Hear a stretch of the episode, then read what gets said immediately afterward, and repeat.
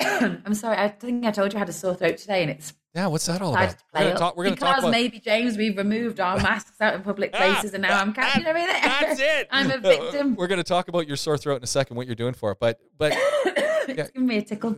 Um, this is going to be a really great podcast with me coughing background. we- Um, we've already without slagged off. science- uh, Don't forget, we've slagged off uh, uh, uh, psychiatrists and dermatologists, and now you've got a tickle and a cough. So, yeah, this, This- podcast have to be deleted forever. Um, so you have to remember that my job is to see people that come in unwell. So I have a totally, totally warped view of the population, and it's why generally doctors aren't allowed. They have to be trained very specifically in public health because otherwise you see a slanted view. So it would be I couldn't I couldn't pass comment because everyone I see is sick. Um, otherwise they wouldn't come and see me. Yeah. Um, maybe sometimes you get people for well health checks or they just come for their cosmetics. That's different. But generally people tend to be ill when they see me or friends reach out to me, usually sick or there's a problem. So I'm not the right person to pass comment. The question is, are viruses evolving? Yes, for sure they are, because that is nature. That is how natural selection works effectively. And it doesn't just work for humans, it's also for other different types of living organisms, of which viruses are one.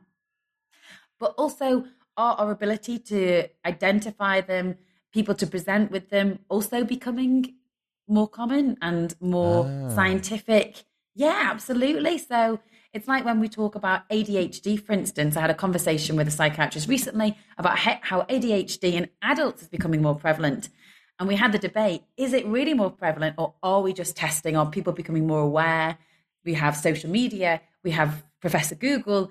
You know, people are becoming aware of the symptoms and sharing information more. So I don't know. I'm not the right person to answer. Your professor of public health from Canada that you catch up with regularly is probably the right guy to, to answer that right, question. I got to talk to Dr. Isaac Bogoch. I've never caught up with him, but I want to because I think he's. You got to look him up online. Me That's- too. he, he's he's awesome. Uh, maybe we we need get. to get him on. I know. I gotta. I gotta work that. I gotta uh, send a few messages out there and see if I can't connect. He's like the celebrity guy now. So, but yeah, yeah, uh, I not easy. He's gonna say what? You get left with me.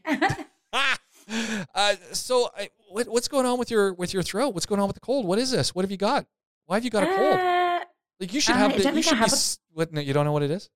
It's not a cold. I don't think I have a cold. Um, I have seen a few patients this week with viral sore throats. Oh. Often with sore throats, people think I've got strep throat Yeah. or I've got tonsillitis. Yeah. And the reality is that most sore throats tend to be viral and they, they tend to go away on their own. Okay. And very rarely do you need to have antibiotics. So usually, if you've got big white spots on your throat, and I did have tonsillitis actually a few months ago, uh, or an exudate, so or you, you've got multiple fevers, you've totally lost your appetite, um, generally very lethargic, and things are getting worse rather than better. Then yes, it could be that you you have a bacterial throat infection, but usually most of them are just viral. So I just need to ride it out, James. It's one of those. So what are you doing? Uh, ride the hun- wave. honey and tea, lots of water. What?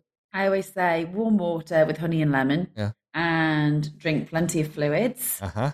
Um, which I do anyway. And theoretically, you're supposed to rest, but that's also hard in everyday life, isn't it? Yes, yes. Telling a mum of three young children to rest is is well, it's just it's just nonsensical. yeah, it's- but it's not but happening. that's theoretically what you're supposed to do is rest and let your body's immune system be used to attack what it is that you have, as opposed to keeping you afloat and running around. Are- Are you? Uh, are you? Are you powering back on the probiotics? Uh, I should be, yes. But you're not. yes, probiotics are great. Everyone should be taking a multivitamin a day, Yeah. cod liver oil tablet or a vegan alternative, um, and probiotic. But you need to get good quality. I know it's. So- not, I I know. I I only go with one brand of probiotic. I'm very. Yeah, you're really funny about your probiotics, oh yeah. aren't you? I BioK. I'm I'm a BioK person all the way because the, and and part of it is in again we we gravitate towards wherever we're from.